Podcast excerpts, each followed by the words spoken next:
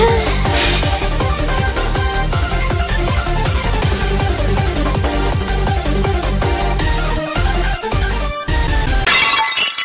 Saluti e omaggi popolo e bentornati su Games Newsline. L'avete letto nel titolo. Della trama abbiamo già parlato e se volete saperne di più recuperate l'episodio con tutta la lore e i cazzi della scorsa stagione. Oggi siamo qui per parlare del porting su PC un anno dopo, non del gioco in sé per sé. Partiamo da una roba fondamentale. Vale la pena di prenderlo su PC adesso?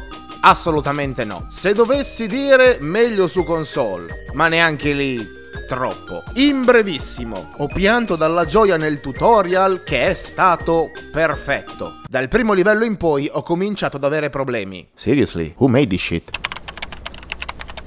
The PC version of Ratchet Clank Rift Apart was developed by Insomniac Games in collab with Nixes Software, a studio beyond of the port of Horizon Zero Dawn. Oh. Oh.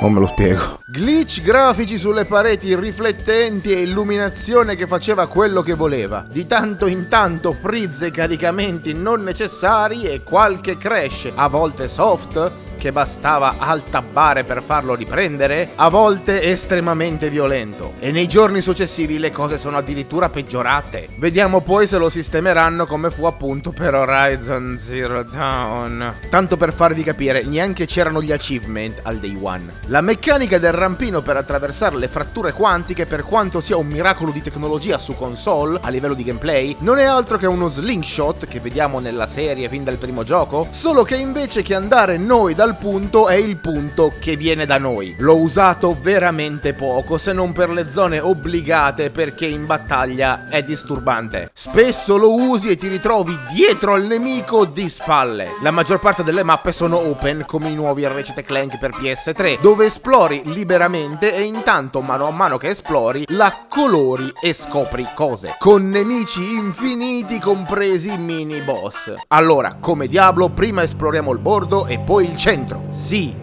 Solo che qui se segui il bordo a volte esplori il centro della mappa, perché la mappa è bidimensionale, ma a più livelli, sviluppata principalmente verso l'alto o il basso. E per fare completismo, giri e rigiri, spesso ti incastri perché non è il momento di andare lì adesso, secondo gli sviluppatori. E i salvataggi sono o piazzati male o buggati o lontanissimi. Quindi sembra che puoi fare il 100% fin da subito e invece no. Devi obbligatoriamente tornare dopo, ma non per forza con un nuovo gadget. Che cazzo di casino. Inutile dire che per quanto faccio facilitata preferisco la formula dei livelli lineari con più percorsi che però non è che fossero sempre facili nel primo gioco. Risultavano comunque labirintiche e impegnative anche se c'era un solo bivio, piuttosto che girare a vuoto fino a che non trovi tutto quello che ti serve e spesso neanche la puoi esplorare tutta la mappa. Sono arrivata nel secondo livello su una piattaforma con dei binari da raidare ma con niente sopra. Sembrava fortissimo un segreto e invece ci sarei dovuta andare dopo. Allora perché cazzo mi ci hai fatto andare? Inutile da esplorare ma comunque esplorabile. Ma che ti costava dirmi non ora o metti dei muri invisibili per Dio? E alcuni segreti sono veramente piazzati in modo bastardo. Ma grazie alla grande esplorazione e ai salti un po' glitchy, puoi prendere cose che vedi senza fare i percorsi obbligati, con un po' di esperienza e tanta pazienza. Adoro le nuove meccaniche per potenziare le armi, finalmente è facile e veloce usare il Raritanium. Più usi un'arma, più si sblocca un albero delle abilità abilità a nido d'ape. Con il Raritanium basta andare nello shop, compri migliorie e fine. Esplorare finalmente non solo da lore, che mi confonde perché a volte fa battute che solo un adulto potrebbe apprezzare, come gli alieni che non vogliono avere niente a che fare con l'agenzia delle entrate, in altri casi invece fanno riferimento a meme e merda di TikTok, ma set di armature, che non solo sono come le vecchie skin, ma ogni parte da un bonus diverso in base al set. Solo che mi si sono buggate e anche se la indosso tutta, nel gioco dice che ne ho solo un pezzo. I portali quantici sono piccole challenge platform come il livello bonus di Crash Bandicoot e servono solo ed esclusivamente per trovare armature. Alcune effettivamente challenging, in altre devi solo premere un tasto al momento giusto. E anche se sono piccolezze, achievement buggati che sono stati aggiunti dopo la release e non danno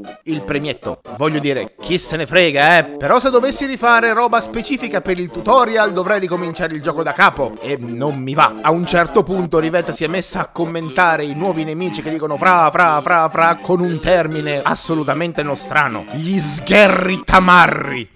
Ok, sono piuttosto convinta che la localizzazione sia stata fatta da un direttore romagnolo, che va bene, nel senso, mi rende più fiera della mia zona. I soldi li trovi facili, tanto da poter comprare tutto fin da subito. Le armi sono poco variegate, le abilità passive uniche non particolari, tipo il fucilazzo a pompa che spara due volte con un solo grilletto, se lo potenzi spara tre. Il mitraglione che nasce come una pistola, ci aumenti il ratio di fuoco e diventa un fucilazzo a pompa con una rosa a cono ma a raffiche. Un paio di armi che stordiscono e bloccano i nemici in diversi modi. 3 o 4 armi minion e 3 o 4 mitraglioni. Per carità, ci hanno messo 26 anni a cicciare una gigia su Ratchet Clank. Ma non ha niente di speciale, è un mitra come un altro. E il level design è un po' pigro. Nel senso, non puoi prendere questo raritanio ora. Ti metto un piedistallo che te lo fa raggiungere dopo. Ma ci arrivi tranquillamente con un doppio salto. E che mi minchia vuol dire? Come li hanno calcolati gli spazi? E poi è buggato. Cioè, non marcio duro brutto, a parte i freeze e i crash frequenti che, vabbè, non sarà ottimizzato benissimo, diciamo che per ora non mi ha urtato così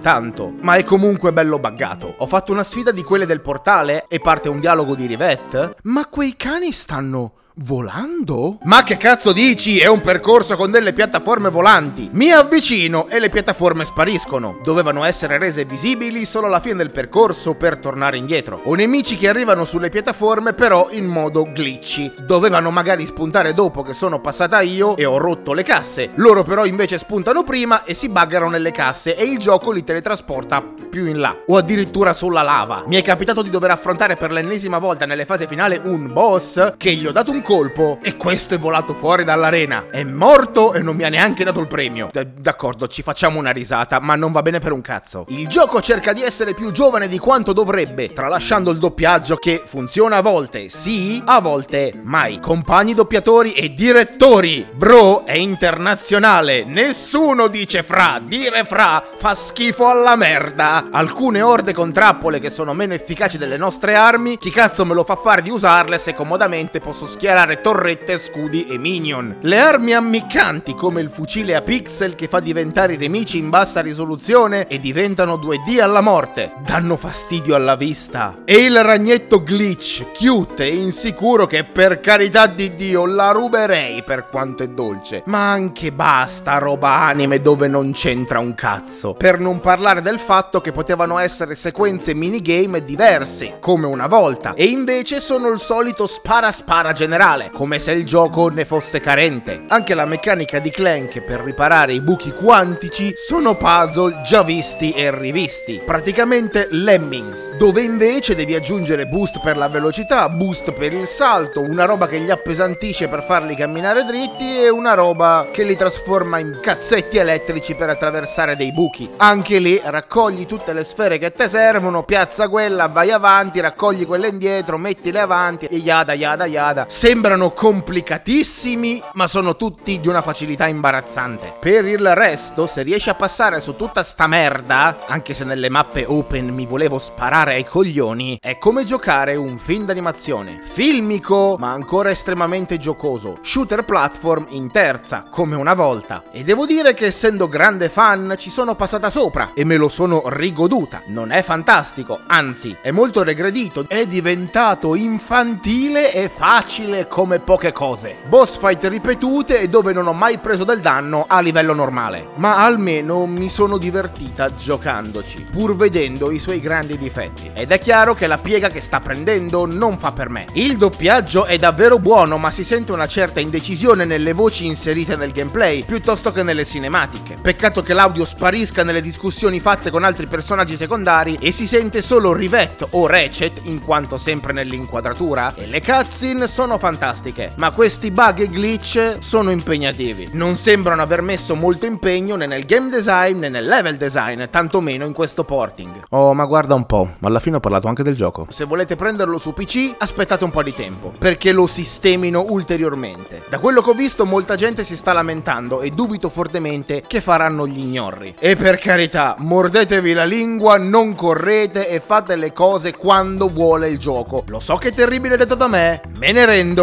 ma se vi potete risparmiare acido di stomaco e un aneurisma, questo è quello che vi dico. Ci ho provato io a buggerarlo il gioco e ci sono riuscita più volte, ma a che prezzo? Voi risparmiatevelo.